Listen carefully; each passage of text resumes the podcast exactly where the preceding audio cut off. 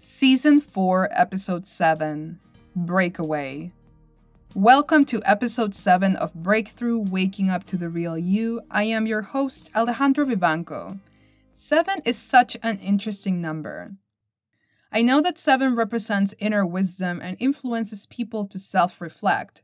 Remember that the wisdom you have is invaluable. You know more about yourself than anyone. You just have to believe that. I believe that. Seven represents the eternal quest for knowledge, and what better way to practice this than healing? I've heard people excuse their lack of own inner work and being resistant to forgiving others because they get attached to the word justice.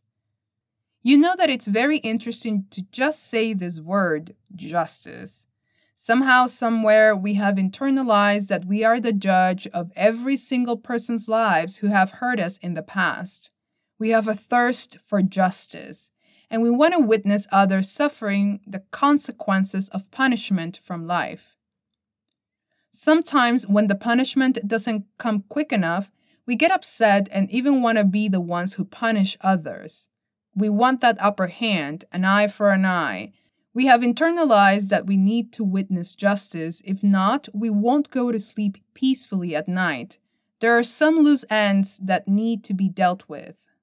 Who told us that we were in control of how justice manifests in everyone's lives? Do you know how justice has manifested in yours? Do you even know if it has manifested itself? You know that by asking these questions, some will be quick to remember all the awful things that have happened to them and equate that to justice or even paying it forward so that in the future if some decide to hurt others consciously or unconsciously, then everything will balance itself out. It's funny how we use these concepts to benefit us more and we weaponize them to hurt others.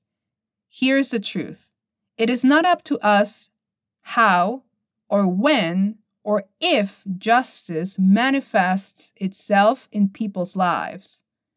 I know that there are some that may see their perpetrator suffer and they will believe it's not enough. The thirst for more is palpable.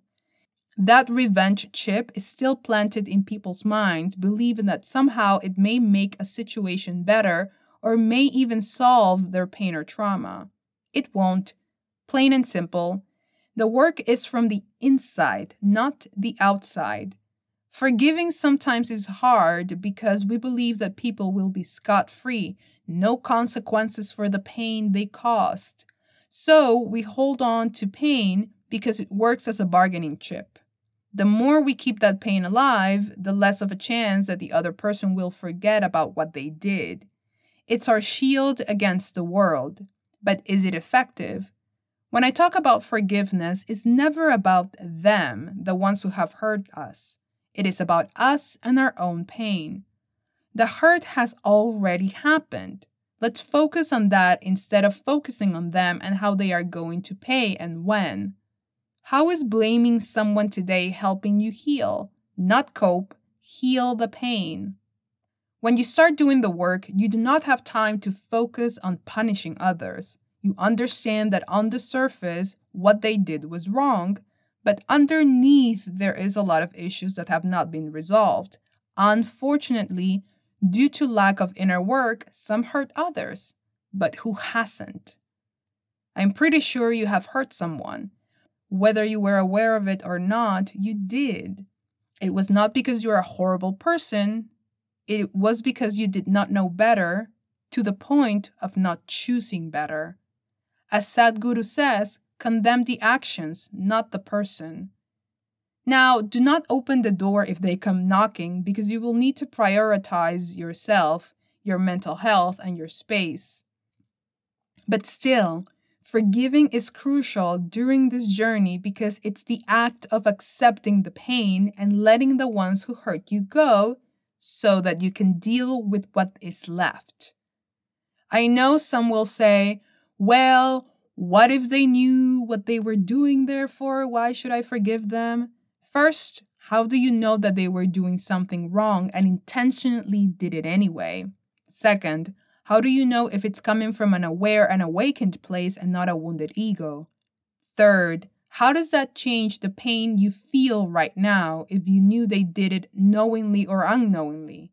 You see, the problem is that instead of us focusing on the pain left behind, we hold on to the person who caused the pain and we narrow our sight. We dismiss our feelings by wasting our time and energy in hating and resenting others. We want to be over them, or we want to make people believe that we are over them. So we start lying to ourselves. We don't want to let our guard down and accept that we are in pain and let the emotions rise to the surface. We fight those tears that will help us purge those emotions. It's so easy to focus on the ones who hurt us because deep down we still cannot believe they did it. Well, they did, now what? That is the truth we need to tell ourselves. They hurt us. The person you believed was amazing and good for you and on your side hurt you. That's the truth. Now what? The problem is that we don't want to accept that. We would have to accept that they were not who we thought they were. Therefore, everything was a lie. It was not real. But what if we were projecting our own ideas onto someone instead of seeing things clearly? What if they were like that all along and we did not want to see the truth because it didn't serve us at a particular time? What if the man or woman you thought was by your side was never real and now you have seen the truth and are in such shock that are denying it all? It's tough to accept that we were a part of the problem. Therefore, we need to attach them to a guilty verdict and we believe that it has nothing to do with us. We project so much onto others that we forget to live in the present moment. Take a step back and see things for what they are. I need you to understand that it's not up to you to witness justice or decide what justice is. It's up to you to heal. Believe that the scales will balance themselves out and let people go from your space, mind, and energy. It's draining you, and it's not bringing change. Drinking poison and expecting someone else to die is something we all do. We attach ourselves to ideas that support how we want things to be instead of being present and seeing how things are.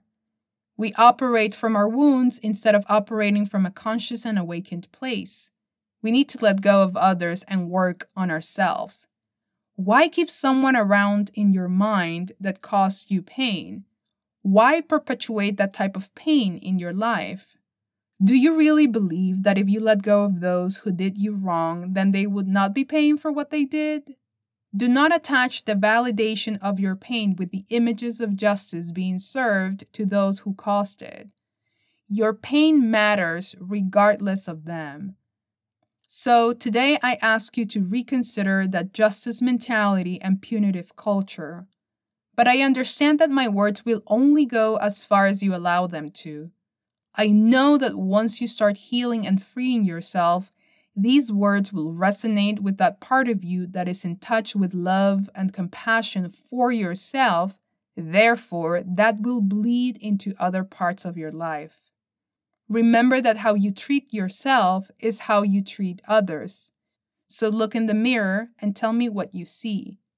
Is the way you believe in justice and punishing those who did you wrong influence how you treat yourself? If these ideas of punishment, suffering, and justice come from you, then they live somewhere in you.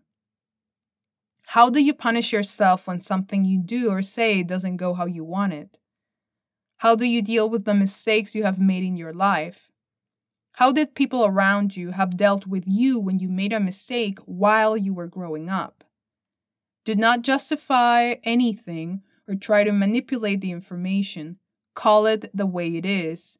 Chances are you have learned that from your parents and their parents. Break the cycle. You have the power. Break away from what no longer serves you and stop thinking about others. Let them deal with their lives. You deal with yours. Get rid of the foundation that is no longer serving you and start fresh. I did. I was expecting for the so called justice to come around and punish everyone that had hurt me in the past, to come like a wave and make them feel exactly how they made me feel. In that moment of witnessing this so called justice, I was going to be happy and free. I was wrong. I was expecting revenge, and I was also creating my own karma with those thoughts. I was waiting for someone's downfall. How can other people's pain influence my happiness and bring me joy?